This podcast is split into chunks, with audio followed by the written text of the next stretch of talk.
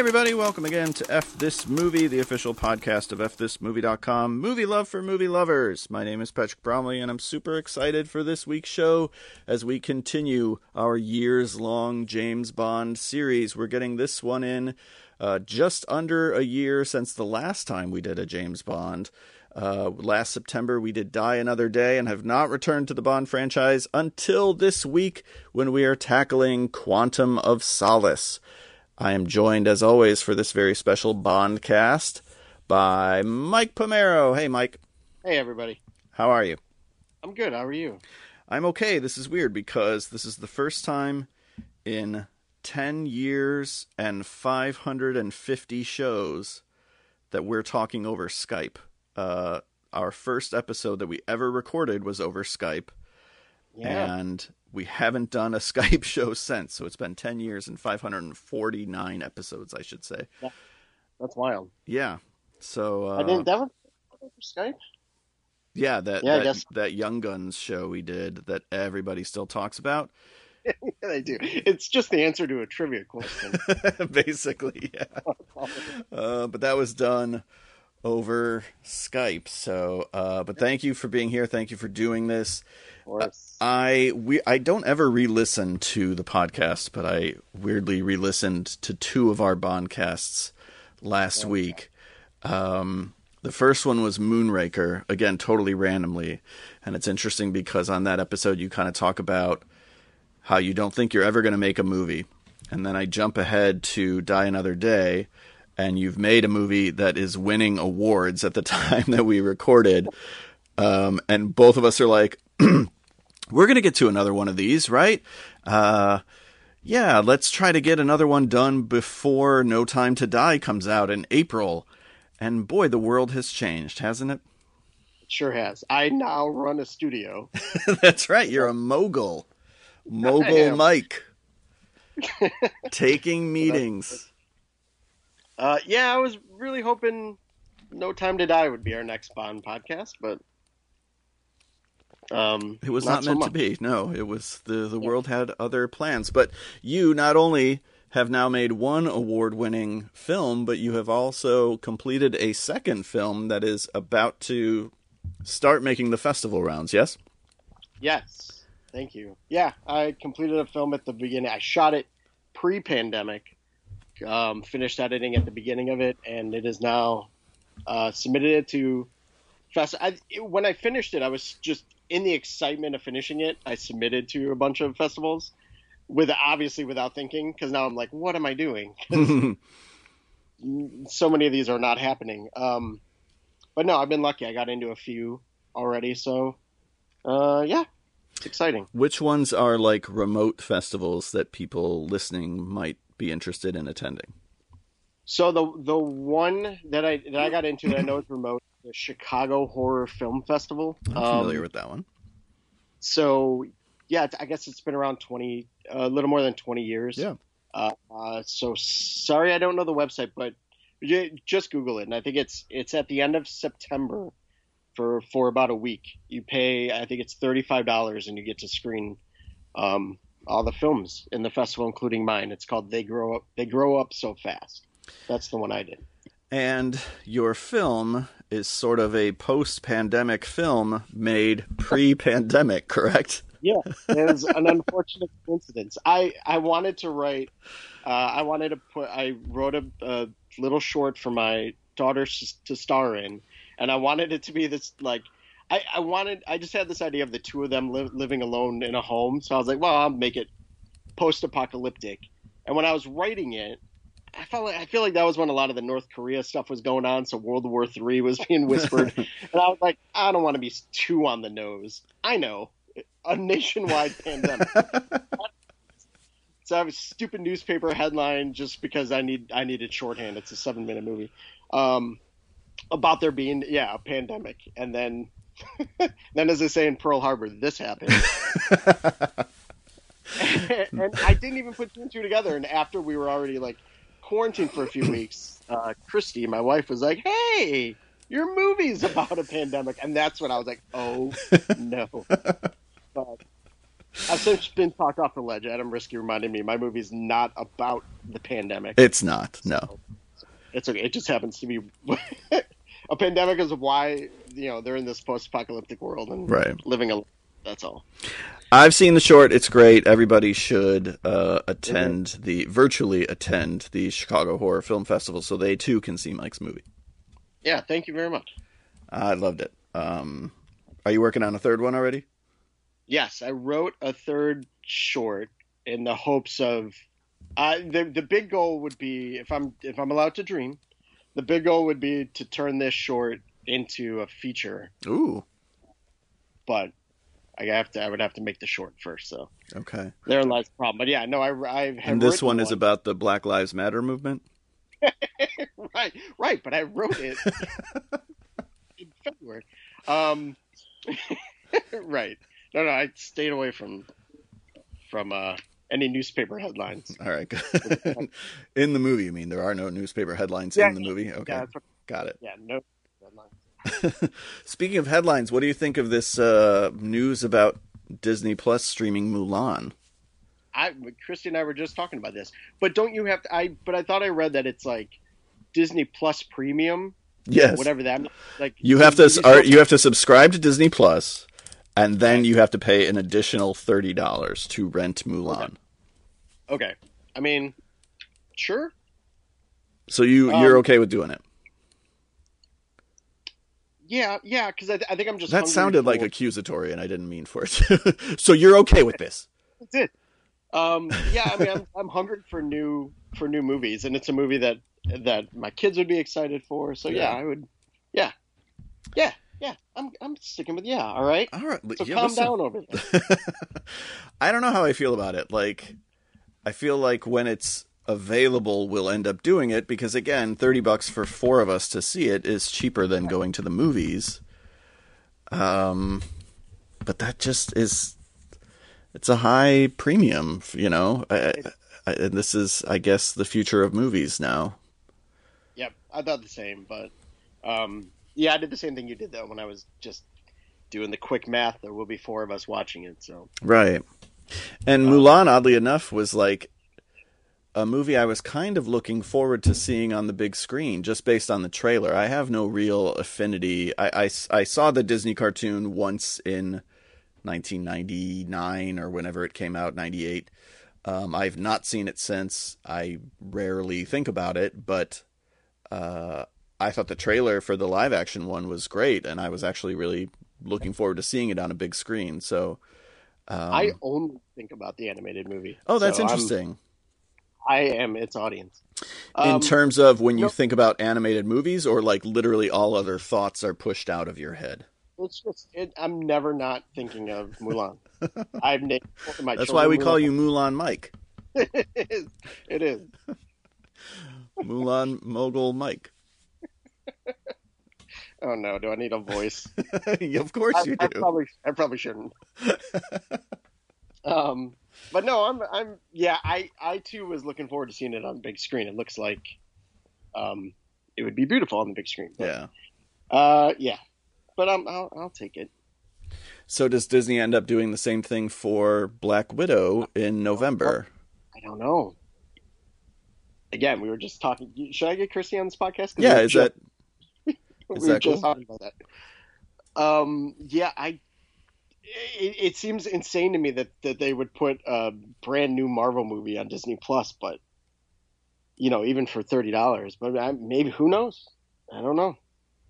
And I weirdly would be more willing to do it for Black Widow, even though I feel like I want to see that movie less. I'm a, Uh, am a, uh, I'm an enigma. Yeah, you are. is, is it because Black Widow feels like it would translate to your home television maybe a little better than Mulan? Yeah, I think so because it looks like a Netflix show. Like It's, it's nothing about that trailer does anything for me. right, right. Yeah, Uh, no, and and thirty dollars for the new Marvel movie seems like okay, that's fine. It's the new Marvel movie. Of course, I'm going to see it. Whereas with Mulan, part of me is like, I don't know, do I need to see it? You know, but like you, I mean, I definitely want to see new stuff. What what if they announced tomorrow we'd get the new Bond for thirty dollars? Oh, if it was fifty dollars, I'd still pay it. right? I would be bummed. Like Yeah. that one would bum me out. Yeah. I would. I really would want to see that large, but um, yeah, but I'd yeah, I'd be excited. Yeah, but I don't think they're going to, I don't either. just because. uh, Well, I don't know. Maybe they will in the states. They're going to make most of their money overseas anyway, and if theaters overseas are opening, then I guess they have no problem with it. True. Whatever they True, make in the states is just extra, you know. Right. Um, so we'll get to Bond. We'll get to Quantum of Solace. First, I have to ask: Have you seen anything good lately? Yeah, I've been a little all over the place. I let's see where to start. I oh, you know what I watched? Um, did you ever see Beyond the Mat? Yes, of course. I, I saw that in the theater opening weekend, and then that was the last time I watched it until pretty recently. Um, I've been on this kick. Don't I don't know what video I watched on YouTube that prompted YouTube. To, now every time I go on, it's like, hey, do you want to watch this video of a wrestler talking about the wrestling business? and I'm always like, yeah, I do. I I can't tell you how many videos I've watched of of you know Stone Cold interviewing whomever. Like, remember the time? where- where-" Um, and I More I- Stone Cold, please. What about my Macho Man? I like that one. I Um, like that one even better. so yeah, I've been on this weird. Uh, I enjoy like wrestling, pulling back the curtain stuff. So I saw Beyond the Mat was on Netflix. Yeah, I hadn't seen it since opening weekend. I've rewatched, it, and that movie is really good. Um, it- it's interesting watching it now as a parent because the Mick Foley stuff hits differently because there's so much so much of that of his storyline is about you know being a father and there you know they it, it all leads up to his children and wife being at um I don't think it was WrestleMania but it was one of the pay-per-views where he has a title fight against a Rock and takes like eight chair shots to the head and his Yeah. kids are crying and they, like that that stuff hit me in a different way than it did in, you know 99 or whatever pre kid um Do you not let your kids watch when you get hit with a chair? I try not to I mean You're- I want to be You're a good father. Someone, somewhat responsible they saw me go through a table but I I didn't know that I, I didn't know Sabu was coming over Sabu. Always Um, with the table. Would they? w- My memory was that the kids were watching when he goes from the top of the cage, but that's not. Those are two. I'm equating two different things, right? correct Okay. They, they may have there there may have been a part where he talked about them seeing that uh, maybe on TV. But not But live. the- correct. The thing they see live is he and The Rock, and The Rock, yeah, I think he hits him with like eight chair shots. And you know, like Mick Foley didn't, you know, he's not putting his hand up to block anything. he's eating those chair shots, and he had he got he had a huge gash. He had to get stitches.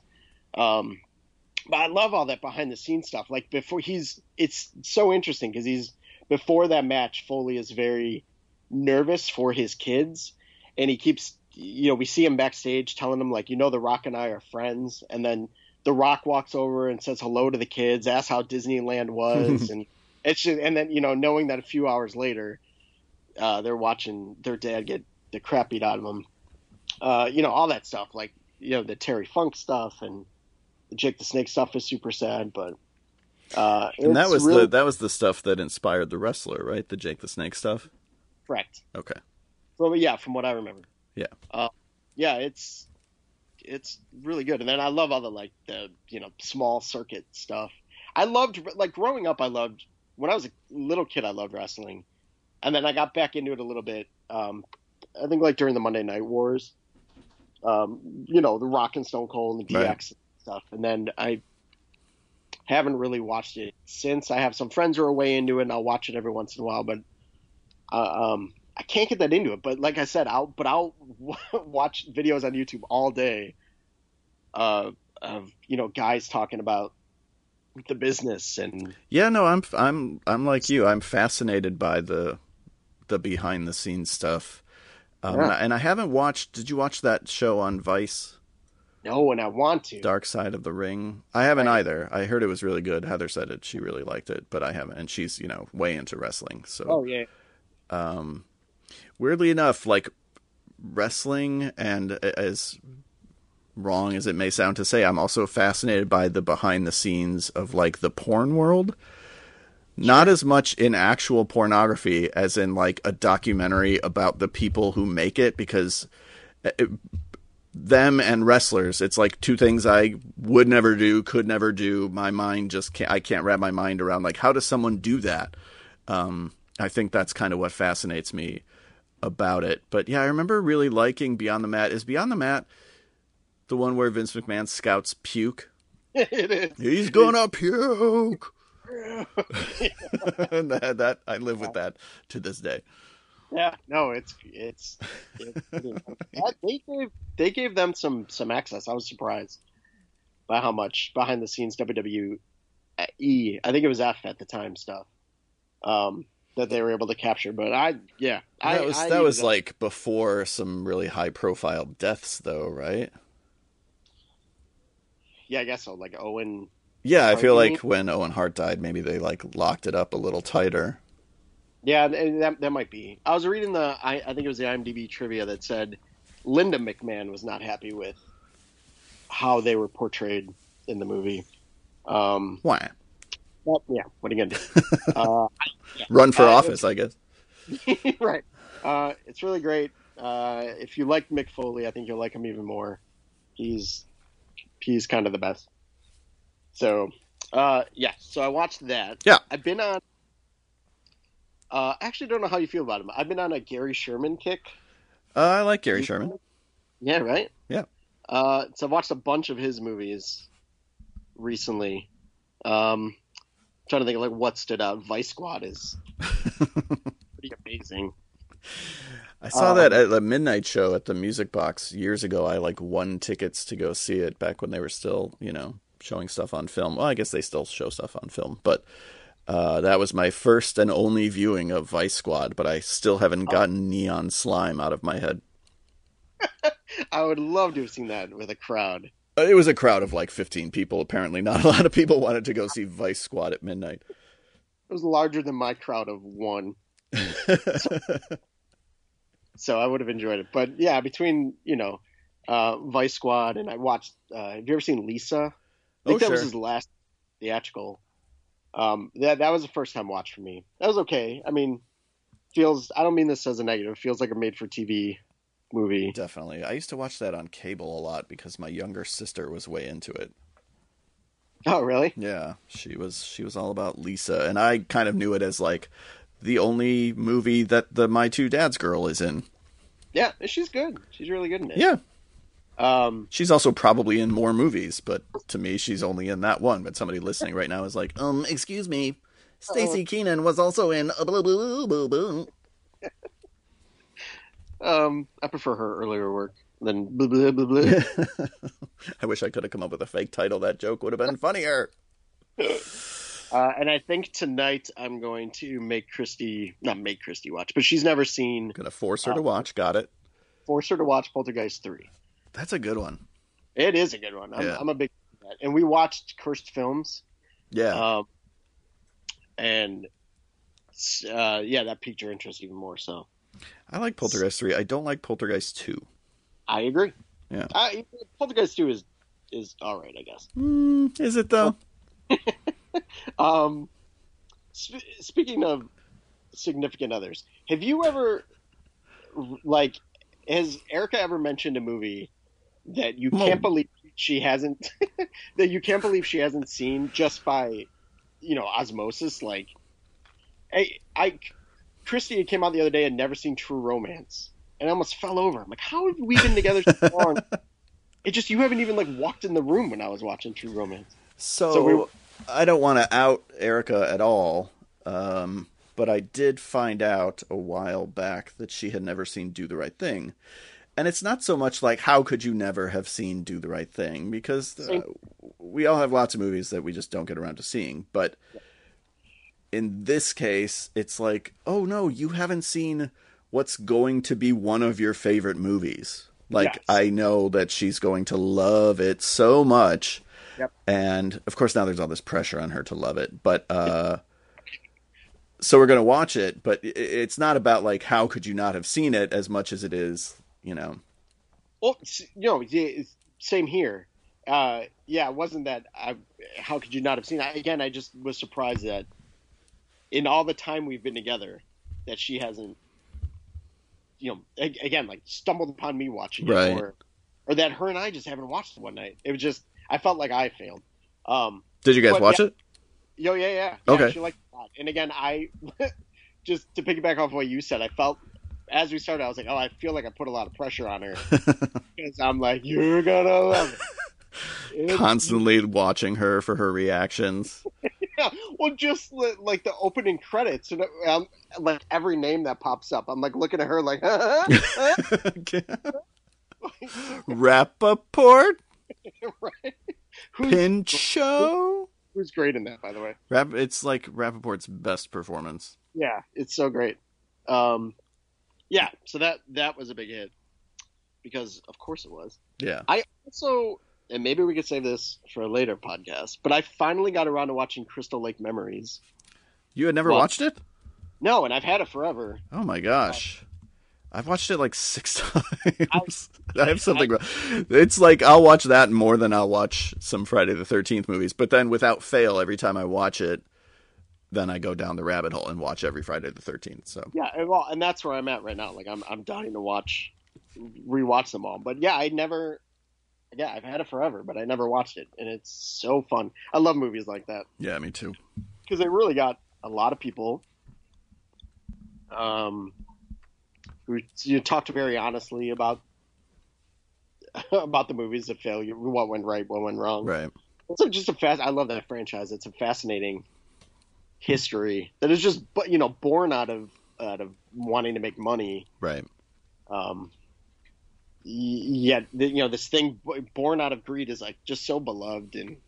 Uh, and yeah. really, at no point, like are there artistic intentions. It's not like, well, it was born out of a desire to make money, but eventually it morphed into something really noble and creative. Like, at no point is anybody like, except for maybe Tom McLoughlin, I feel like. I was just going to say, like, I feel like he wants he, to do he, something with it. Yes, exactly. Right, right, right. Which I end up holding um, against that movie. Like, it's not one of my favorites, partly because it becomes its own thing. Oh yeah, I understand.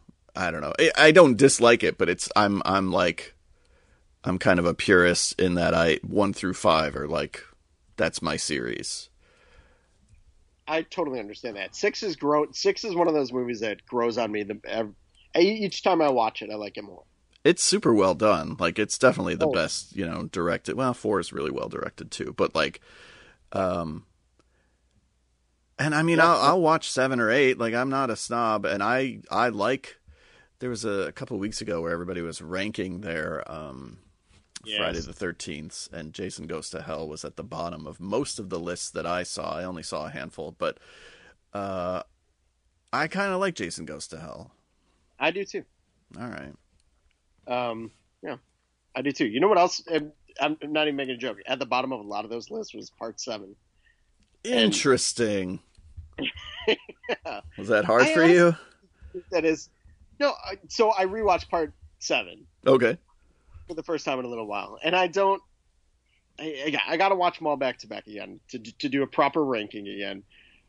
And so rewatching it, I, I, I can't imagine it's it's really my favorite, but I also don't think it's the worst. I feel like it's very middle middle ground uh, Friday. Yeah, um, I would agree some... with that. I mean, I, it ends up more towards the bottom for me just because I like other ones better. It's not like yeah. a reflection of its quality so much as like it's not my go-to. Uh, what what is the worst one for you? Like I'd rather watch that than the remake, you know. Oh. I I kind of like the remake. Um the remake's fine. uh, I I mean probably Jason Takes Manhattan. Yeah, I think that's my least favorite too. We should save all this, obviously. Yeah, yeah. We don't want to get too ahead of ourselves on the Friday talk. No particular reason. No particular reason. We're just waiting for that box set to come out. exactly. Did you, if you don't mind me asking, did you order it? I sure did. Did you? Oh yeah. Yeah. I, Adam Riske texted me and said, "Did you order that Friday Thirteenth box?" And I wrote back like, "I couldn't not." You know, like Yeah. Exactly. I already own all those movies, but how could I not own the definitive release of one of my favorite franchises? So Same here. And it's funny because this is now a lesson for my kids um, because I ordered it at work and I came home and I think like excitedly told everybody what I did. They were weirdly not as excited as I was. No? Um, no. But my youngest, Mia, who's eight, was like, "But I, Daddy, I thought you have those movies." And I was like, well, "I do, but you know, trying to explain to her, she's like, but I don't under, but you do have them." I'm like, "Yeah, I do." But you don't understand. Like, like you said, this is the definitive release. Uh, look at this artwork, a new Yeah. 4K scan, new interview with Judie Aronson. Uh, now pick up now pick up the broken table pieces. Help Sabu. don't get splinters again. time to make a pandemic movie, kids. Right. This they- Murder Hornet movie is not going to make itself. Murder Hornet is way better than Black Lives Matter Uh, in terms of current events. You know, to Yeah. make a joke about. I don't want to make jokes about Black Lives Matter. So, um, yeah, Murder Hornet, much much better. Are the girls in the next movie too? uh, yes, they, they are they are my muses. Nice. So, um, yes, it is written for them. Will it happen? Who knows? Stay tuned for next for next year's Bond podcast. if we get to it in a year, please. yeah, true. I haven't figured out how many of the movies we've done because there's are there 24. Uh, yeah, yeah. This would be twenty five, right? This was going to No be one- 25. Yeah. So there's 24 of them. We there's no way we've done half of them. I don't think I don't- so. Feels, it, but I don't think so. This podcast will end long before we finish this franchise. We can only hope. uh, anything else that you've watched lately? Uh, that's probably all I anyone wants to hear about. Okay. How Um, about yourself? Uh, we watched The Rental, Okay. which is the new movie uh, directed by Dave Franco and co-written by Mhm. Dave Franco and Joe Swanberg. Um, Oh, I didn't know that part. I didn't know Joe Swanberg co-wrote. you know, I knew it and then I forgot it, and then I watched the movie, and then his credit came up, and I was like, "Oh, that makes sense." Oh, that's cool. Uh, yes and no. it's I the, the movie's like okay, you know. I think it does some kind of interesting things. Um, it's just about these two couples that rent uh like an Airbnb, and things start to go wrong. Basically, I don't want to say what, but uh, it stars what's his name from The Guest, Dan Stevens, and Alison Brie as one of the couples, and um. Dave Franco, I think, shows some promise as a director. He does a couple things that I like. I ultimately was left a little bit unsatisfied by some of the tonal changes and some of the some things are introduced that aren't really dealt with, uh, and that's sort of the Swanberg of it all. And I say that as a fan of Joe Swanberg, but he's he's Right. not, he's not interested in kind of narrative neatness. Um, and so when I saw his credit, I was like, "Oh, this totally seems like something he would have written." You know, um, I I thought it was decent. How's, Okay. how's that? Uh, you know, that's the best I Yeah, can do. I'll take it. I'll take it. Um, See it. We were gonna rent it, but yeah, we did. We just haven't done it. Yet. you found out Christy had never seen True Romance. You Yeah, freaked out. What? exactly. you had to show her Friday the Thirteenth Part Seven. I, I was trying to come up with a good one, but yeah, no, that that worked. Did she watch it with you? Does she agree with you that it's the best in the franchise? Uh, no, she she did not watch it with me. I actually, my God, as I as as we're talking about this, I don't know that she has seen. She's had to have seen a Friday the Thirteenth movie. I Uh, would think so. Just again, Can we can we start this podcast over? Yeah. Okay, I appreciate it. Um, yeah, I don't know what her favorite would be. Her favorite horror movies. She, she's like me. She's like completely unoriginal. She loves Halloween and The Exorcist. Um, she'll throw in a an interview with a vampire. Yeah, that see, that's where it falls off for me. right, right, right. I'm on board with Halloween and The Exorcist. They're classics for a reason. They are. Interview with a Vampire is not even a horror movie. No, I and maybe that was, I shouldn't have thrown that one out there. no, it, it is a horror movie. I mean, what else are you going to call it? It's about vampires, right? But I haven't seen it in years. Maybe it's way better than I remember. I have not either. Another movie we do not have spent any time on this, but I rewatched Underworld for the first time since the theater. Okay. I just the whole time I kept thinking of you and how you how you are going to watch Underworld and its sequels. Um, you know, I already have, right? oh no, I didn't know you. No, I did not. Like twice. And then we go so long without recording that goddamn podcast that I have to rewatch them because it's been too long since I last watched them. Oh, that's oh wow. I've gone through this whole franchise twice already, and I will have to do it a third time if we're ever going to actually record that podcast. Which there's no point in recording that podcast anymore. The whole point was I'm going to watch the Underworld movies for the first time, and then we'll talk about it. Those of you who are listening and don't understand, Heather and I were going to do a show where I watched the Underworld movies for the first time because she likes them, and I suspected I wouldn't, and uh, and then talk about them. And the whole point was that I was going to be seeing them for the first time, and now it'll be my third time seeing them. What's interesting about that? that is great. Same with the Resident Evil movies. I only watched that one once, All right, well, and I don't think I finished. I think I how many got. Underworld are there? I don't know. This, it's so weird because I'm so good at cataloging like exactly how many entries there are in so many like horror franchises. Yeah. But for both Resident Evil and Underworld, I just tap out because I'm just like I, I don't know. It, they're all in, interchangeable from one another. Uh, I guess Hellraiser too. I couldn't tell you how many Hellraiser movies there are. Sure. Um, Okay, I'm sorry to derail you, but yeah, I, I think there's Yeah. five Underworlds. I think. Are there any? Did you ever? Are there any like? Is there like uh, Underworld Three is actually this gem? Gem Like, is not the word for it. Um, I mean, like, are any of the sequels, you know, maybe better than the original? Or I like two more than one, and I maybe like three more than two. Three is like a Okay. prequel. It's it's almost like a standalone movie. Um, Okay. It doesn't have Kate Beckinsale. It's the only one that she's not in. Um, and it's more about like Michael Sheen's character.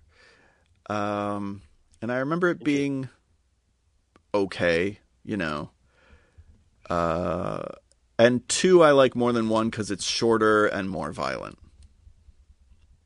Mm, okay, interesting. I remember. I remember going to see that movie. I read Ebert's review before going to see it, and he mentioned something about the amount of times people come in and out of doors in that movie.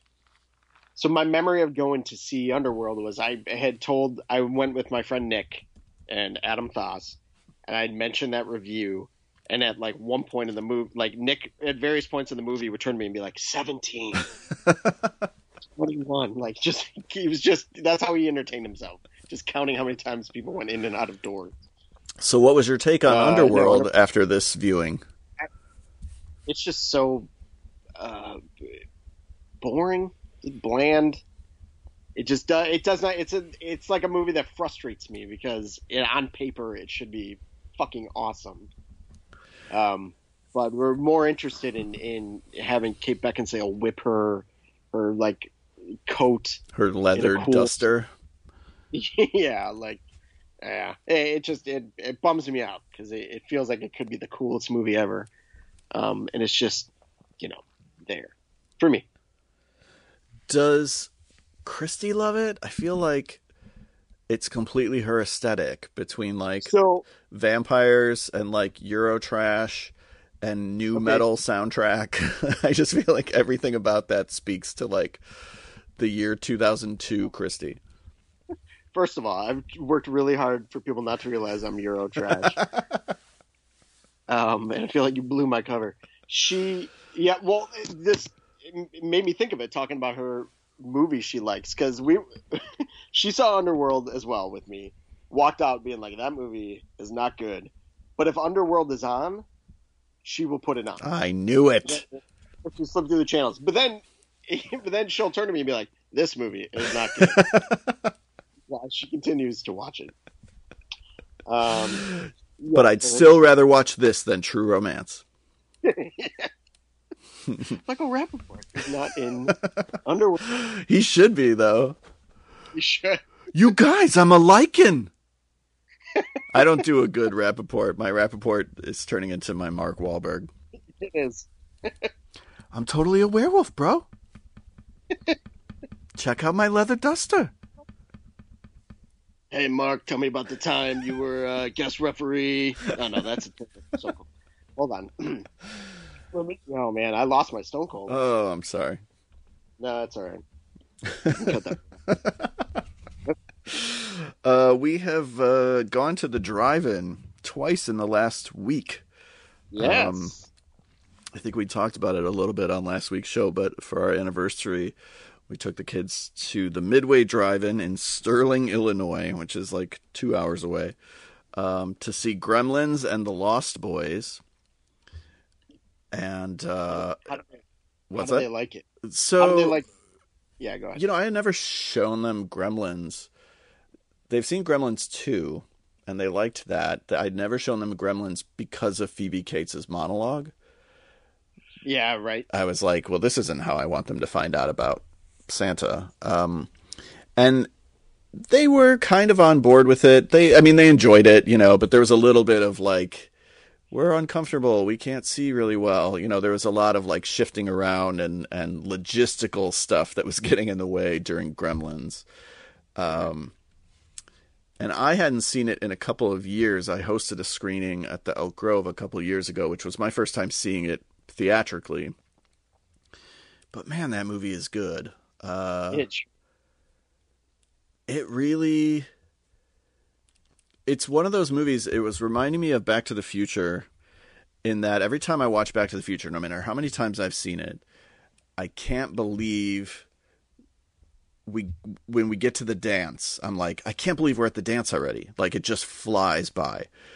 Yeah. and gremlins when we get to the kitchen attack i was like i can't believe we're already at the kitchen attack. Like for me this is practically the climax of the movie and we're already here uh, it just moves so well and i love gremlins 2 because it's so crazy and so joe dante but i think i might prefer the first gremlins just because it plays it a little bit straighter it's I, it's like the same reason i like evil dead more than evil dead 2 Yes. The movie we bonded over, by the way. the original evil dead Yeah, first time we met. We bonded you- because we both like it more than the original Correct. i thought we bonded over our shared love of behind the scenes wrestling talk no, that's how we're bonding now. Oh, God. Sorry. The first time we met, we bonded over, yeah, that we liked the first Evil Dead. Uh, that we preferred it. And then you started making fun of Saving Private Ryan, and I was like, and I'm out. So I never buried the lead when it came to our friendship. Like you knew the first time we talked that I was an asshole. exactly. The signs were there. Yeah. And it's at, at this point, who could I blame but myself? Yes, that's really where I was going. Is that it's on you. Uh, it's on you for this. I, I know I made fun of Saving Private Ryan. I don't dislike Saving Private Ryan. I know, I know. It's a good movie. I, it's just a movie that I have some issues with, but it's good. You know. It is. I'm not going to be the guy who's like, Saving Private Ryan is overrated. Um, uh, they loved Lost Boys. Okay, yeah, that's where I really was curious. They loved it. My daughter said it's her favorite movie. She's eight. Okay. Yeah. I think a little bit of it has to do with when the movie ended. I said, you know, guys, that was rated R. And they were both like, what? They were so Yeah. excited that they had just seen a rated R movie. Yeah, yeah. Um, so I think a little bit has to do with like, well, that's my favorite movie now because I saw a rated R movie, and they were Yeah. telling their friends about it the next day that they had seen a rated R movie. I didn't want to tell them ahead of time, and truth be told, there's almost nothing that objectionable in Lost Boys. There's no sex, there's very little language, and the violence is pretty toned down. Mm-hmm. So I felt pretty safe with them seeing Lost Boys. I felt like, okay, if that's going to be their first rated R movie, it, it, you know, it could probably just as easily be a PG thirteen. Oh yeah. Yeah. Them, okay, that's that's good news because my my youngest, my eight year old, as well as like, she's obsessed with. I think we've talked about this. But she's obsessed with, um, horror movies and the idea of being allowed to watch, um, something scary. Yeah, especially because her older sister cannot handle anything. so I think she loves that. It's like this bond that her and I have, and it's she loves it. Like her older sister Evie can't, yeah, can't handle it. But we're I, we're we're constantly trying to think of, of new things to show her. Um, and I feel like, I, of course, there's so many movies. Of course, I haven't really run out, but I always feel like I've run out. So, uh, yeah. So I was very curious in your Lost Boys review because I could add that to the uh, the list. And my eight year old also, because I you made fun of me because I was wrong about this, but I showed her Army of Darkness, Th- thinking in my head it's PG thirteen. yeah. Uh, it's not. But like that's another example of a movie that I don't know. That's a PG thirteen movie to me, but That was actually on that um, Die Another Day podcast that we figured all that out. no, it wasn't. Yeah, yeah. where we have that whole conversation about you not knowing the ratings of things. Yeah, I was- apparently I'm awful at it. well, Lost Well, Boys would be a good one for her. All right, good. Because she too is like was very obsessed with the fact that she watched a rated R movie. It was very funny. Yeah. Well, so we got back, and then I was like trying to find other scary R-rated movies to show them because we did like a sleepover at home, and I Yeah. was gonna let them choose between It Chapter One and Creepshow, and they would have no part of either one. Whoa! Creepshow I saw when I was about my daughter's age. I was think I was Yeah. about eight when I saw it. Yeah, I, I, right. I, Creepshow's been on my radar too for the for the same reason. It, it chapter one. I wonder if, uh, if, if my littlest one can handle that one. Yeah, I don't know. I thought because it's kids that it would be Yeah. easier to handle. Maybe that makes it scarier. I don't know. Yeah. You know, maybe I- I'm completely out of touch. But Rosie had asked to see it so many times um, that I thought, okay, I'll put this in front of you and give you the choice of watching it. And both of them said no, so they they chose to watch Spaceballs instead, which is not a movie I really like. I mean, I haven't seen Spaceballs in forever. It is man, they, they are straining to make the jokes, and it's amazing because I love Daphne Zuniga and I love Yeah. Bill Pullman, Yeah. and I don't really like that movie. so I don't I don't know. Bill Pullman, I was during Spaceballs, I was trying to occupy my brain, so I was trying to list my five favorite actors. Oh boy. I think my running list right now is Nicolas Cage, Kurt Russell, Bill Pullman, Jack Nicholson, Yeah. Gene Hackman. Oh, what a list. I think that's my list. Um, now I'm Yeah. going to put you on the spot and ask you to try to do yours. Uh, um, stealing from you. I feel like Wings Hauser. Wings, right? Stealing from Elric. Um, He plays Lorna. Ramrod. Yeah, no, I know. He is Ramrod. He is Um, right. He sings Neon Slime, but he doesn't sing it so much as shout it. So, oh, it's so good. um, Did you watch? Did you watch Dead and Buried yet? Oh yeah, yeah. Okay. Um, yeah, I, I like Dead and Buried. I know that was not taken away from him, but uh, he Gary Sherman tells a story that when the executives saw it, they said something like, "If we wanted Bergman to make a movie, we would have hired Bergman." So I think he said something like, I think he said on the Shockwaves podcast, like ninety percent, ninety percent of that movie is his. He said, but there's ten percent of it that they went and added after the fact. Like the gore stuff. Yeah, I think a lot of the gore Okay. stuff. Um, and. I and I get and that stuff is not Stan Winston. Like Stan Winston didn't want to go back and do. He wanted to stick with Gary Sherman's vision, if you will. Um, so I guess if it's shitty gore effects, it's the stuff he didn't do. um, uh, okay, quickly. I, Yeah. like Gene Hackman. I feel like it's got to be on there. Uh, Robert De Niro. Yep. Um, Mostly for Showtime. Okay, Al Pacino. Yeah. Um, I, I love Jack Nicholson. Yeah. Uh, like, uh, like I, I'm gonna be upset because I'm gonna leave people off. Like, yeah, like I want to put Kurt Russell. Yeah. Uh, yeah, I guess I'll stick with. I'll stick with that. I'm sure I'll think of more, but um, yeah, It's a good that list. my- That's a good list. There's other people, you know, like I wanted to I was like, "Oh, but Elliot Gould, you know, but oh yeah, but it's so specific to like 70s Elliot Gould. you're, well, you're right, exactly. I could probably say the same about De Niro and Pacino. Uh, well, Showtime yeah, true. would earn him a spot on the list. That's No, I mean they, they've been good. I mean, The Irishman alone. Um, Too long, didn't see it. When is Um, the Criterion putting that out? What what's the holdup? Yeah, right. I don't know. I was kind of waiting to watch. I've only seen it the once, and I was kind of waiting to watch it again until Criterion put it out. It's so watchable. Yeah, yeah, I've- I suspected that. Yeah, I've seen it uh, a number of times now. It's just it's so fucking yeah. It's just it's so easy. I love it. Love it.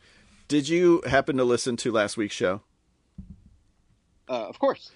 Did you feel so vindicated when I put The Aviator so high up on my list?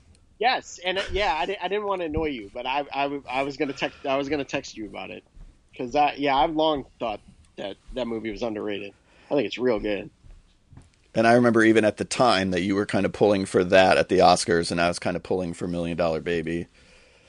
And uh, now I probably would reverse my position and and be wrong like you. I um, but you made me want to read it. I haven't seen Million Dollar Baby I think since the theater, and I really liked it at the time as well. I'd be curious how how that how I would view that on a rewatch. It's tough to watch, and uh, there's things I think that you would respond to even more having boxed before, you know, um, to know that world a little bit better than I do at all. Uh, but I, I find myself struggling to watch certain things, particularly during these pandemic times, and Yeah. that that one was tough to watch. Yeah, I could see that. Um, yeah, probably. won't. I don't know if the Lost Boys is good. like, I definitely like the Lost Boys. It's good. I, I don't. I but I think I like it because I know it by heart. I've seen it so many times because I was sitting there trying to watch it objectively instead of subjectively during this drive-in screening. And for everything that I liked and there's a lot of stuff that I like there'd be like two things that I'm like oh but this is weird and why nobody talks. They just stand around and laugh. And uh Kiefer Sutherland is like really over the top in every line delivery, and Jason Patric is kind of over the top with every line delivery. There's all these things that I'm noticing as you know that I might point out as flaws in a movie that I don't feel so much nostalgia for.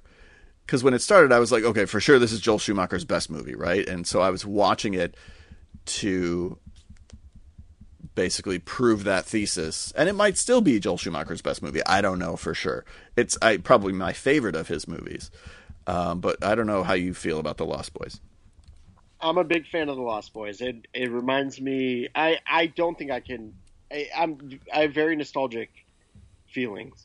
Um, I, that was a movie I shared with my sister Nicole when um, we yeah taped it off of cable and we would watch it together over and over again. So I yeah I, I love I love Lost Boys. I'm not saying it's a great a great movie, but I I love love love it. Yeah.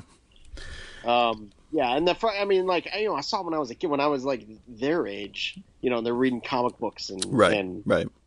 and like, yeah, please sign me up. Yeah. Um, that's the thing. I I I know every beat of it by heart. I've seen it Yeah. so many times Right. um, that I can't divorce my nostalgia for it from some uh, objective critical perspective. Sure. Yeah. No. I. Yeah. I'm, I love it. I haven't seen it in a long time, but um, again, knowing that your eight-year-old can handle it, uh, I'm gonna try. She was asking a lot of questions. Is he a vampire? Is he a good vampire? Is he a? Are they vampire? Um, which was pretty, and I just kept saying, "Well, you'll have to keep watching." Um, right. But uh, and then the other drive-in double feature that we went to was a Tim Burton double feature of Pee Wee's Big Adventure and Beetlejuice. Not much needs to be said about those movies. Um, so great. Yeah, Pee Wee's Big Adventure is you know pretty much a perfect comedy. I think it is. Uh, but I feel like I gained new appreciation for Beetlejuice. I've always liked it.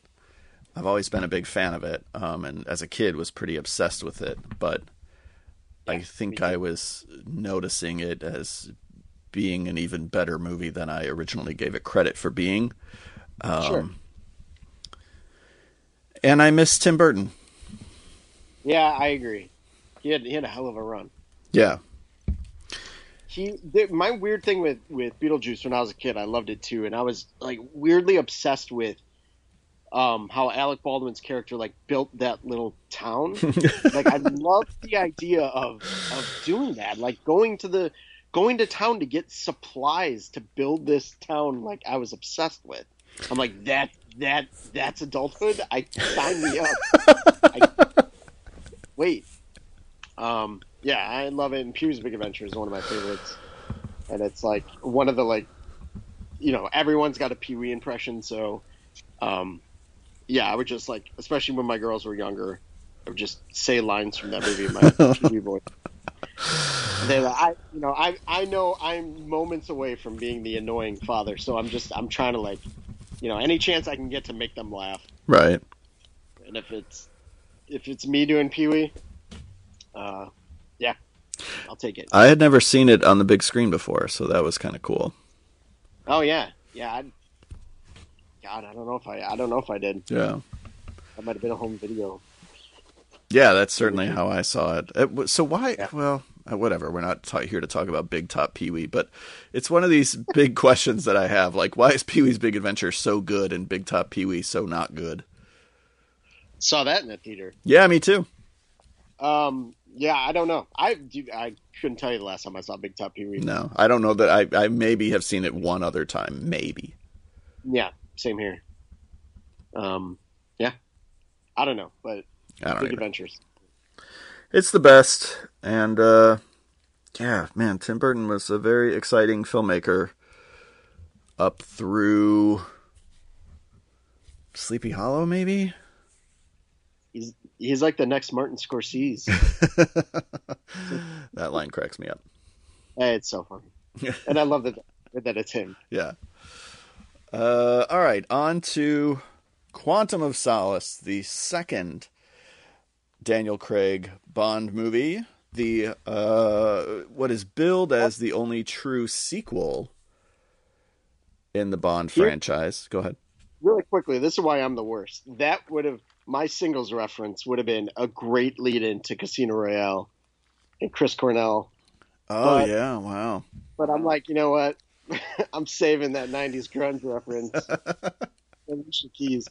All right, sorry. Go ahead. Um, this is billed as the only true sequel in the James Bond franchise, in that it's sort of a direct sequel to uh, Casino Royale. It is just some fast facts uh, up top. It is the shortest Bond film at like an hour 46, I believe. It is the third highest grossing or fourth highest grossing? I thought I read third, but I could definitely be wrong. I think I read third as well, behind Skyfall and Casino Royale. Right. Unadjusted. Um, and uh, according to some study that was done back in like 2012, it is the most violent James Bond film. Oh, that's interesting. It has the most acts of violence, uh, not even like per capita. It's the most acts of violence, period. And then you compress that into an hour 46 minute running time. So huh. it's more violence more frequently. That's very interesting. Yeah. Because I because I would say, are we jumping right into this? Yeah, let's do it, man. I I would say the action scenes are some of the least memorable for me in this movie. It's And- so and- hard to pick what's the least memorable in this movie. It's a uh, where, where do you do you like Quantum of Solace? Do you dislike it Uh, shoulder- the answer is neither. Um, That's sort of where I am. See, I thought you were a fan of this, so I thought, okay, well, this will be interesting because Mike likes it, and I kind of don't. Leave it to me to make it. You never know what you're gonna get, Patrick. You think you're gonna get something interesting? Here, here I come. Um, I feel this weird need to to I don't want to say defend it, but I I, I don't think it deserves the uh, vitriol that it gets sometimes. Um, so I so I, I think I tend to defend it, but really at the end of the day, especially rewatching it this time, I'm just sort of I'm pretty uh, lukewarm to it. I was disappointed, you know, coming off of Casino Royale, movie I am on record for for loving, and coming off of that I remember the first trailer for Quantum of Solace being fucking something. And I, you know, in retrospect, I don't know if the trailer was great or again, I'm just, I'm, it's coming off of the high Casino Royale, and I'm so excited for another Daniel Craig Bond movie. And then go to see Quantum of Solace, and I remember leaving disappointed, but not in the way that I left Spectre. Like Spectre, I was disappointed and it flat out didn't like.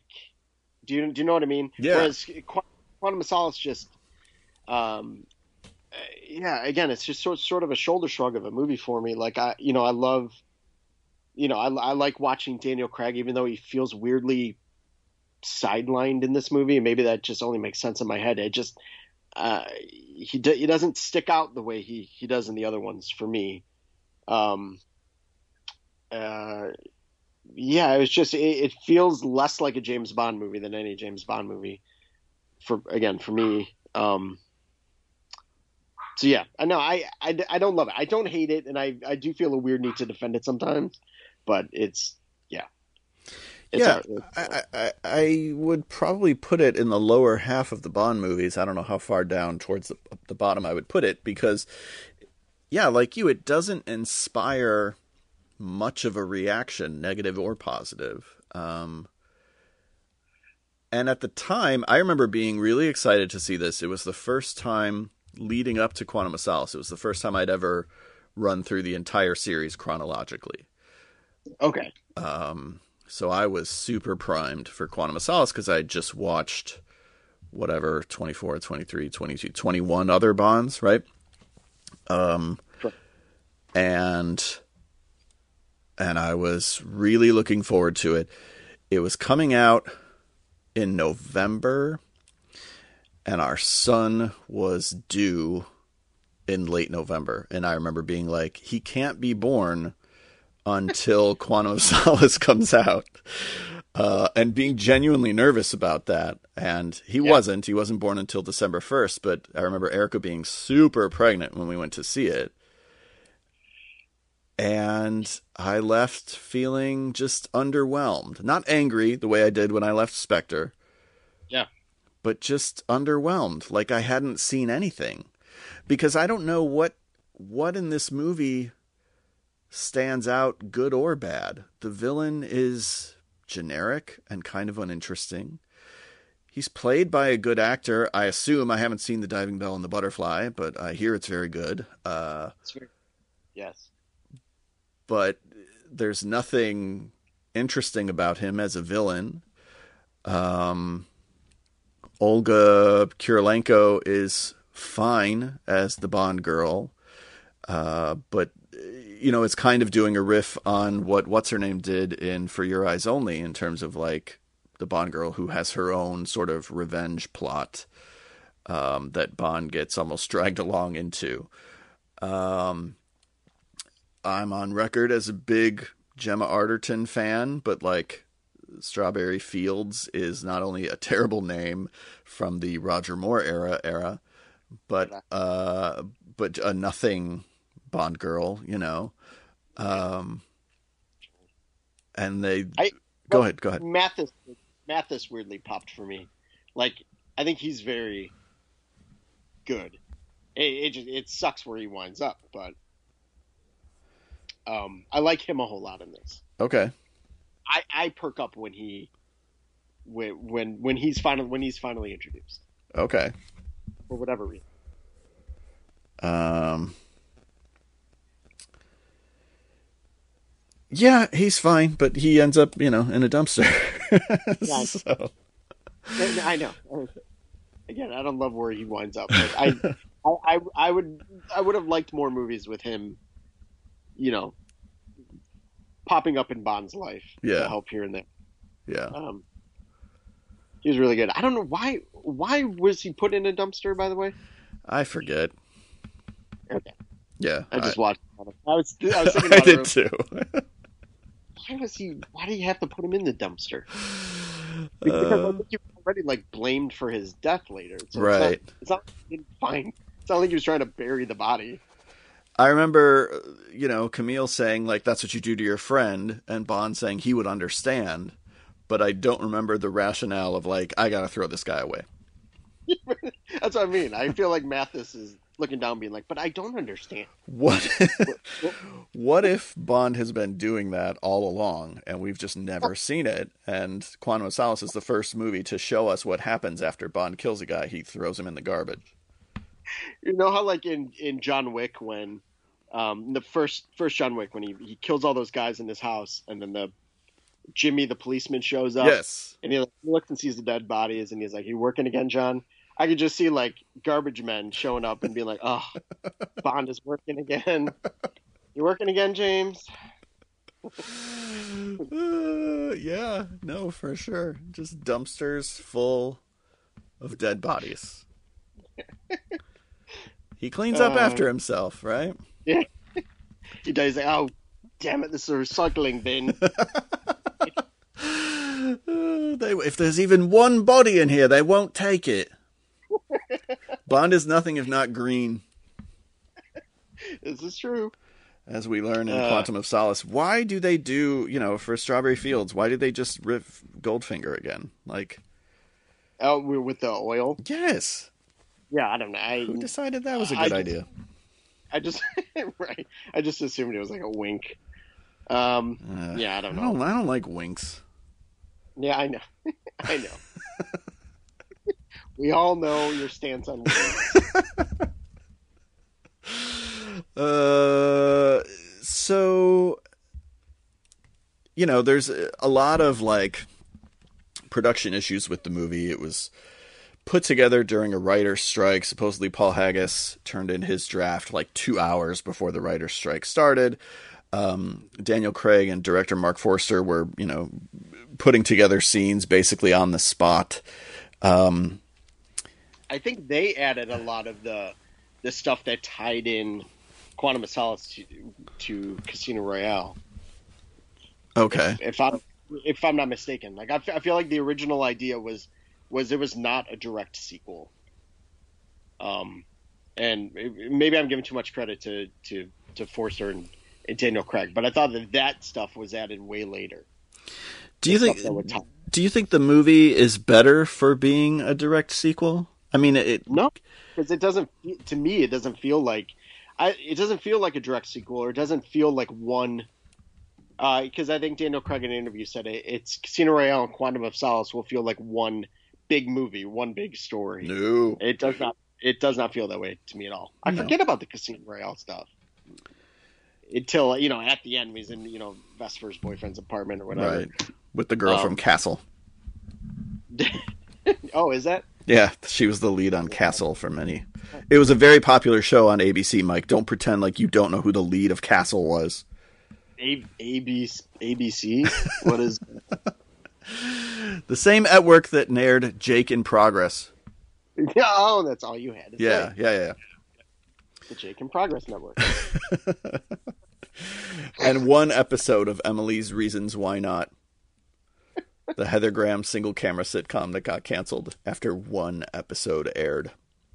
Oh wow! Yeah. I love your knowledge. I'm always impressed with obviously your movie knowledge and stuff, but you have you have an underrated knowledge of weird sitcoms and I don't know if that's Shows. true. Just because I knew that this girl was on Castle. I mean, it was the highest rated show on ABC for several seasons, Mike. this is true. You're right. Can you stop pretending like you weren't way into Castle, that you haven't gone to CastleCon for the last few years? Nathan Philly Con.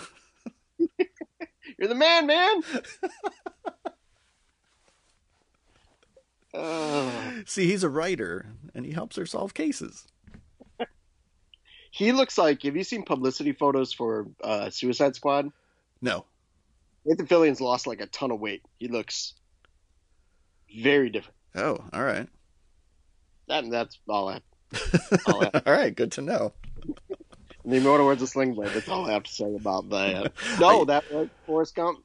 Uh, yeah. So I've never seen Sling Blade. Do you know that?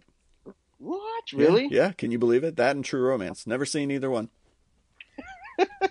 but Sling Blade, I actually have not seen. Uh, Sling Blade's very good, even though I was quoting the wrong movie. It started as a short and was turned into a feature. Can you believe that? You are you are correct. Yeah. The short called Kaiser Blade. All right, Dan.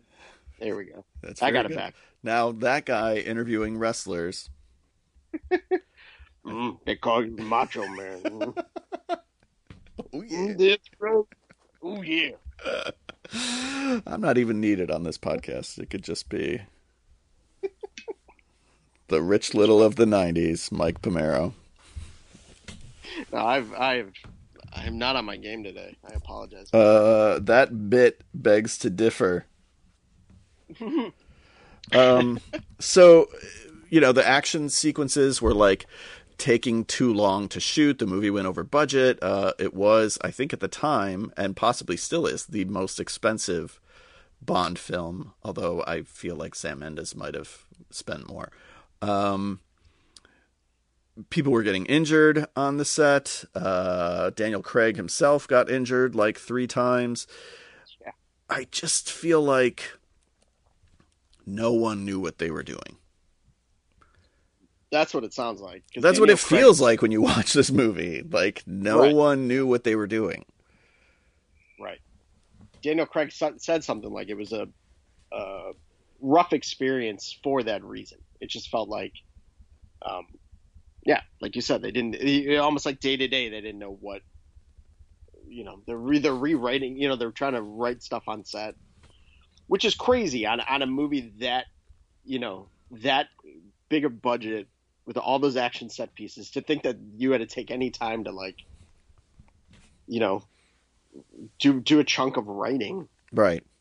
I understand movies get you know they write on set all the time, but like it just like that movie.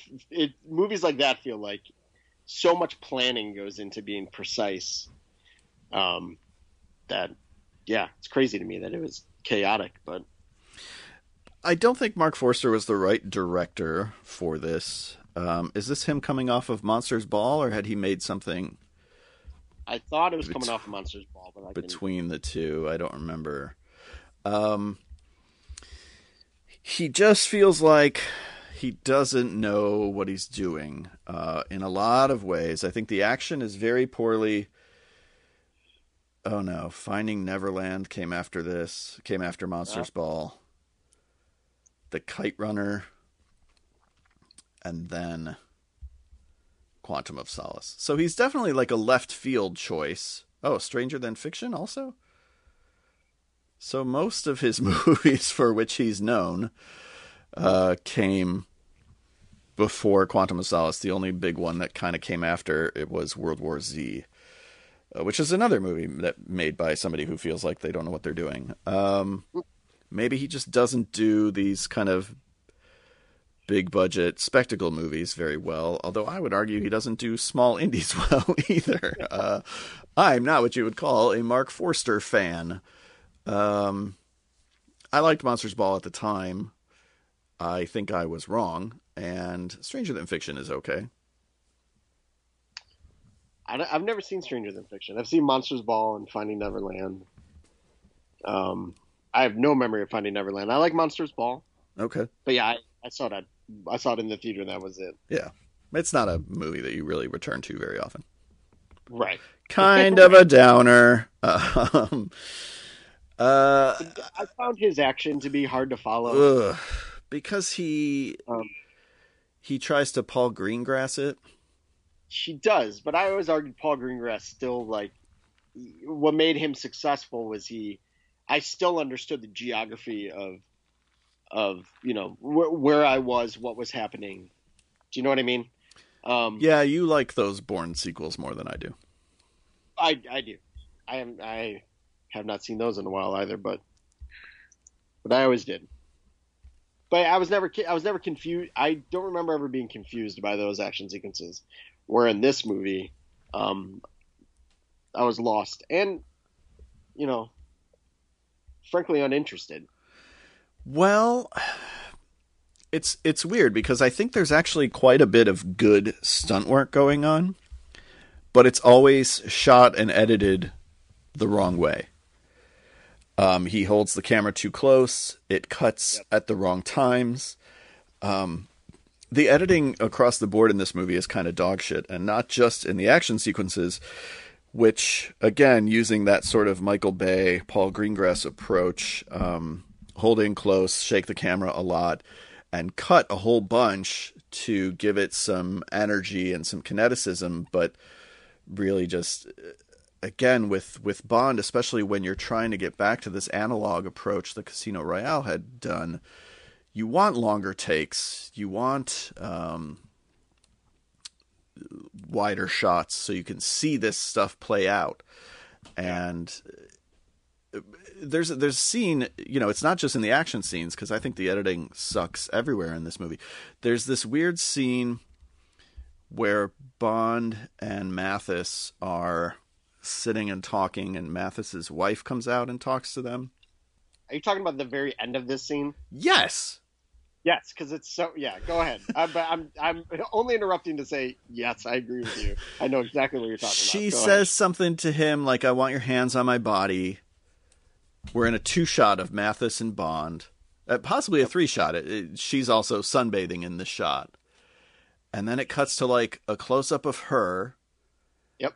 and then it cuts to Bond taking a drink, and then it cuts to a new scene. It's there's these weird insert shots that have no business being Yep. in this scene. The end of the scene is so bizarre. I had the same thought. Okay, well, I'm glad it's not just me. So in in that moment, I was like, "Oh, the editing is shitty everywhere," and I think multiple editors were brought on because the original editor didn't have enough time to. I think they had like five weeks to edit this movie, and Marc Forster said usually he has 14 or something like that. Like, I just think he was in so far over his head. I think he was the wrong guy to do this. I don't think they ever had a script. Um, again, possibly because of the writer's strike, but also possibly because you know they were still working with Purvis and Wade, the who are held over from the Pierce Brosnan days, um, with Paul Haggis, who I know was kind of the golden boy at the time, um, and had written Casino Royale or no? I think he's on there. I th- I'm almost positive. okay. I should look these things up before I just say them. Do you think Marc Forster or the for, the editor, the initial editor, do you think he's in a dumpster somewhere? like because Bond killed him, you mean? That's just how they get rid of people in these movies. they just throw them in dumpsters. It was very hard for Bond to pick up Strawberry Fields. She was very slick with oil. it's true. Uh, Paul Haggis is yeah. He did write Casino, Casino Royale. Royale, yeah. Yeah. Purvis Wade Haggis. Yeah. yeah. Um, Paul so, Hag- go ahead. Paul Haggis' last credit was 2013. What has he been doing since, besides speaking out against Scientology? Yeah, right. Oh, actually, I think he's uh, been accused of. Uh oh. I, I, I don't I don't want to misspeak, but I, I think he's been accused of some, you know, sexual uh, harassment or, or Okay. something. And I want to say Leah Remini. Am I saying that correctly? Yeah. That I thought I read like she came out and said that's fucking bullshit. That it's Scientology uh, behind these accusations. Okay. Um, but whatever. I, I thought I read that somewhere, but I so I just googled Paul Haggis misconduct, and the first hit is four women accuse Paul Haggis of sexual misconduct, including two rapes, from Oh. 2018. oh, okay. Well, there you go. Right. So perhaps that's why uh, he's not really That could be. working. Uh, ruling in Paul Haggis case gives lift to Me Too lawsuits. Hmm. Uh, I'm not going to read this whole article, but yeah, he's obviously in some legal trouble right now based on some accusations of misconduct. So that's why he's not working, and and perhaps the world is better for it uh, if if he is this kind of a scumbag. Um, Agreed. honestly, here's the thing, and this is going to be controversial, and you're probably not going to like it, and nobody listening is going to like it. The one thing that I do like about this movie, the one thing that stands out for me, do you know what it is? That I wouldn't like. No, uh, I don't. The theme song. Oh, in a bad way? No, Oh, why wouldn't I? Why wouldn't I be on board? because I didn't think you liked this one. I know you're a Jack White fan. yeah. Uh, no, no, I, no, I do like it. Okay. Yeah, no, for sure I do. Okay. For some reason, I thought you didn't like this one because I even prefer it to your boy, Chris Cornell's "You Know My Name." Yeah, I, I do love my, you know, my name. um, no, I really like. I mean, granted, with my history, I'm positive I was on another podcast saying this is the worst. but no, I, I'm, uh, I'm a big Jack White fan, and uh, I, I, I think it's like this great. For me, it's this great combination of like it feels like a Jack White song, while also feeling like a James Bond song. Yeah. So, uh, I like it quite a bit. Alicia Keys kicks ass. Yeah, it Um, just it feels different, you know, in a good way. It feels Yeah. like you said, if it does feel like a Bond song, but it feels new in a way that like I know they tried to do with something like Die Another Day or even You Know My Name. I just uh, I don't mind You Know My Name as a song. I just don't like it as a Bond song. It doesn't sound like a, it doesn't sound like a Bond theme to me. Um, yeah, whereas this one it's does. in it. It's got what? It's got horns in it. Oh, you know, you're right. I take that back. I guess they originally went to Amy Winehouse, and she did record a demo, which I tried to find and couldn't. All I found was like weirdos who make YouTube videos, uh, where they would like take the credits of Quantum of Solace and just put a different Amy Winehouse song to it, like one that was on one of her albums. So I was listening to it. I was like, "There's no way this was her submitted Bond theme."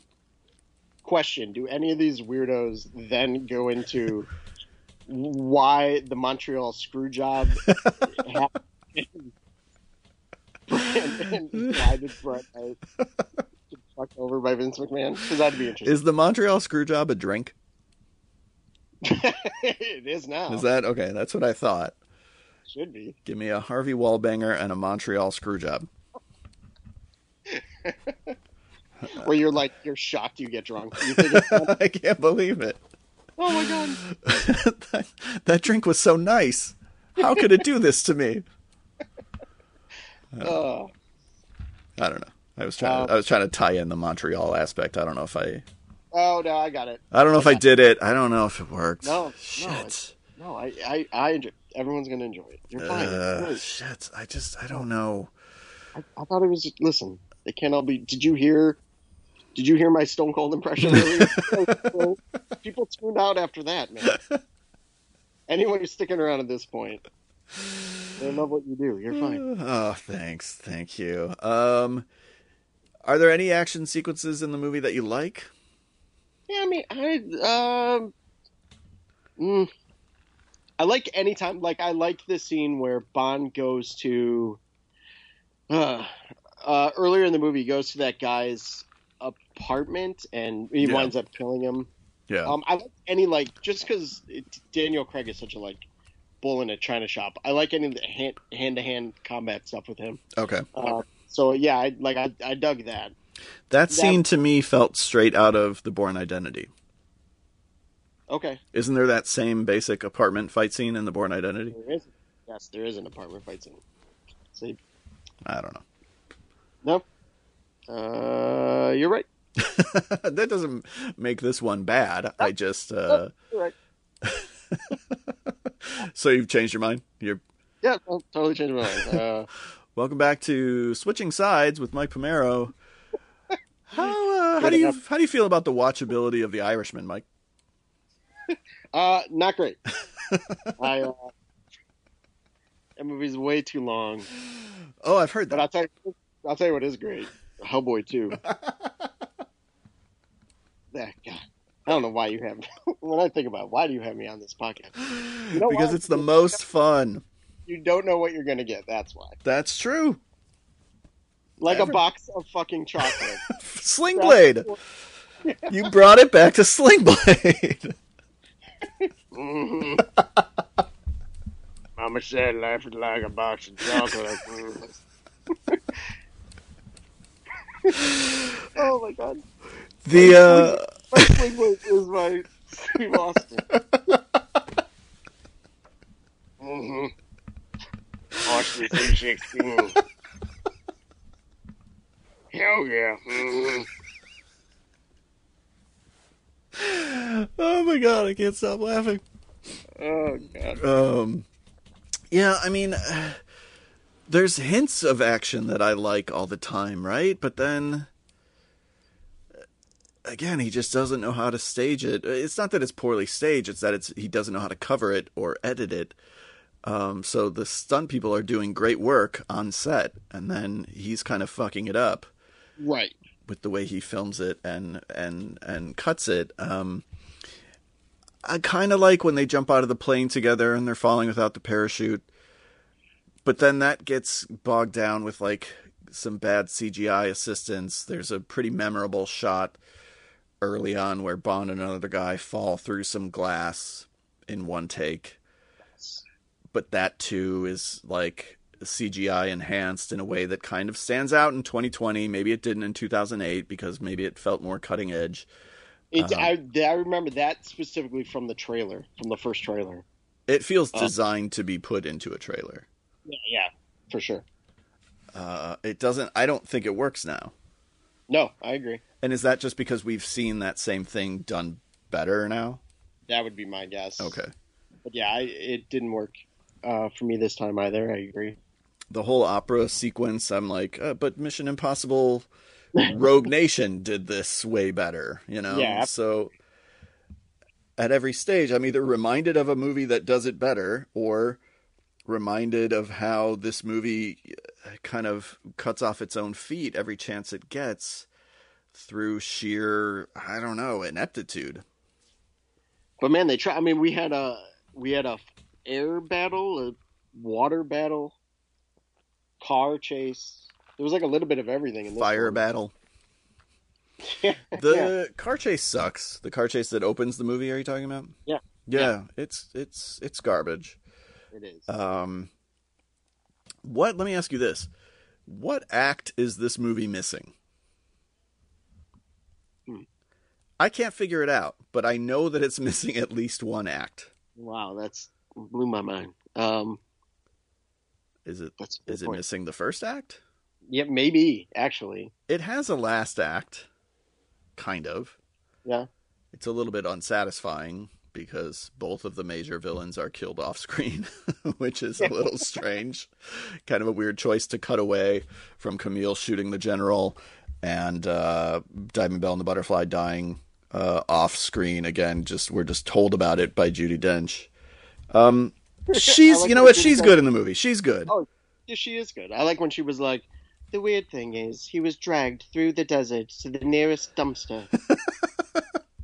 they found a dumpster in the desert. Um, supposedly, Marc Forster felt strongly that Judi Dench had been underutilized in Casino Royale and wanted her to have more to do in Quantum of Solace. And so perhaps that's why we get uh, I, I think she stands out as being good in this movie. She sure does. I, lo- I love the stuff with her. I always like the stuff with her and Bond and their relationship, and um, yeah. So I I I support the idea of more Judi Dench. Well, the good news is she'll be killed off in one more movie. I know. so don't get too attached to her. I won't. She made it further than poor Mathis. Uh, yes, and I do remember there's a cut scene in Skyfall where they don't have any dumpsters at Skyfall, but uh, so all they have are those plastic like waste paper baskets where Bond is just stuffing her into one of those. And it's the kind where the top kind of flips up and down, you know. So he's having a bitch of a time trying to get her in there. But he's but the way he's crying the whole time while he's doing it, like really, I don't know. It hit me. You know what I mean? It's just like just seeing him say goodbye in his own. Remember when he like put on a scuba gear and dove down to get Vesper Lynd's body just so he could throw it in the garbage? that was a weird like you're gonna go to all that trouble, Bond? Hey, dude, we all grieve in different ways. he needed closure, and that's how he gets. That's how he gets closure. Uh... I'm not. I'm not going to judge him. I like that we don't have a Daniel Craig impression, so in place of that, we've decided he just throws people in garbages. He's too cool to impersonate. If you say so. Dare you? I like him, but I don't like this movie. Yeah, no, I hear you. The more we talk about it, the more I'm like, no, this is just a bad movie. This isn't. this isn't. This isn't a movie that I'm indifferent towards. This is like a movie that's maybe actively bad. I'm not outraged by it the way I am no. Spectre. Right. Yeah. Yeah. Exactly. I'm the same way. But it's still an actively bad movie. All right. And I would watch other Bond movies. I probably theoretically like less before I would rewatch Quantum of Solace. Would you watch Die Another Day before Quantum Quantum of Solace? Interesting. Probably not. Quantum Solace, I feel like anytime I rewatch it, it's just because I think this is going to be the time I like it. right. I know that's never going to happen with Die Another Day. But Quantum of Solace is in that weird in between. But I think this is. This might be the conversation or the viewing that makes me realize that it's never going to happen for this movie either because I could never quite put my finger on what didn't work about the movie, but now that's literally what we are doing is sort of codifying like why we don't like it. And right. in the process, it's solidifying the fact for me that I'm probably not going to, except for on like full re-watches, which I still hope to do before No Time to Die, whenever that comes out. Um, once it streams for fifty dollars on Disney Plus. Uh, then I'll rewatch all the Bond movies, and then I'll rewatch Quantum of Solace. But on its own, I don't see myself returning to it really. Five years from now, we're gonna live tweet your birthday movies, and it's gonna Quantum, Quantum of Solace, Solace is totally gonna be on there. Guys, I was wrong. Quantum of Solace. I just had to watch it ten more times, and now I get it. Uh, it's bad on purpose. Yeah, right. It's the anti-Bond movie in some ways it is, you know, but I don't think by design. That that's the weird thing is like it tries to do some things differently, which I want to applaud, but it doesn't have enough rooted in classic Bond to get away with yeah, trying to do something different. Totally agree. The theme song does, like you said, it sounds like a Bond theme, but it's different enough. Yep. So you get the best of both worlds. I think when it comes to Bond, for me at least, I'm more of a sort of a classicist, you know, where I'm like, I want the formula, I want the tradition. Uh, you can give me variations on a theme, but you have to give me the theme.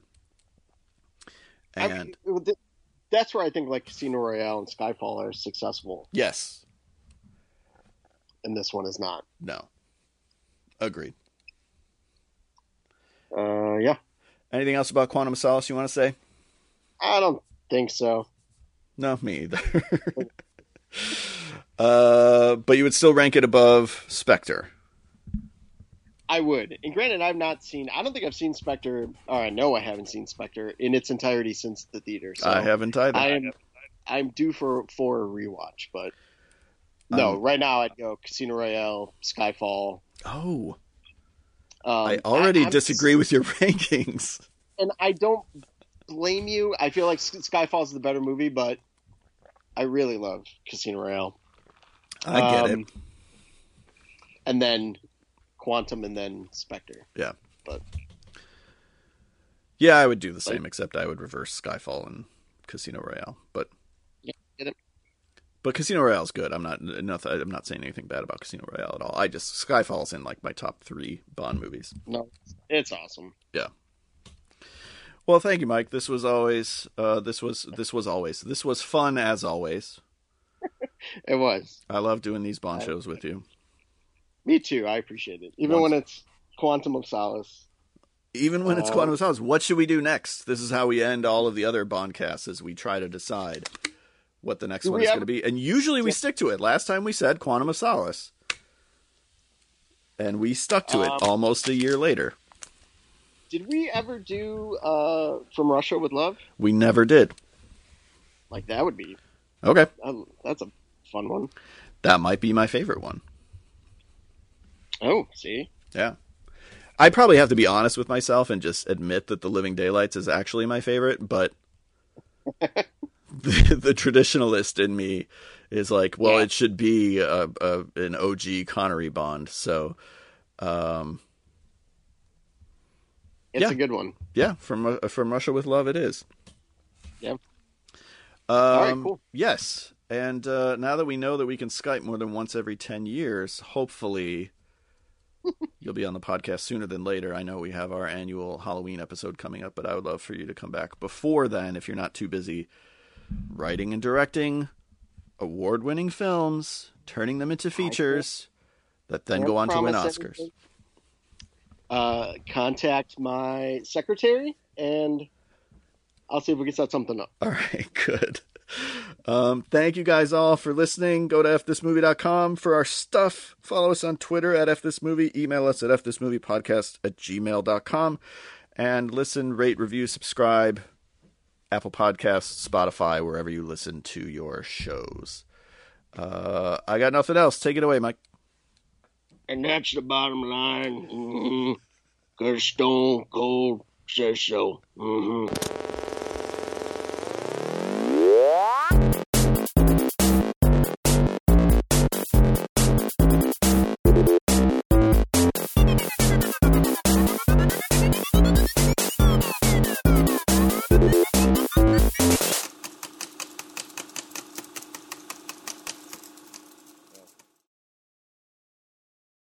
Thanks for listening to F This Movie.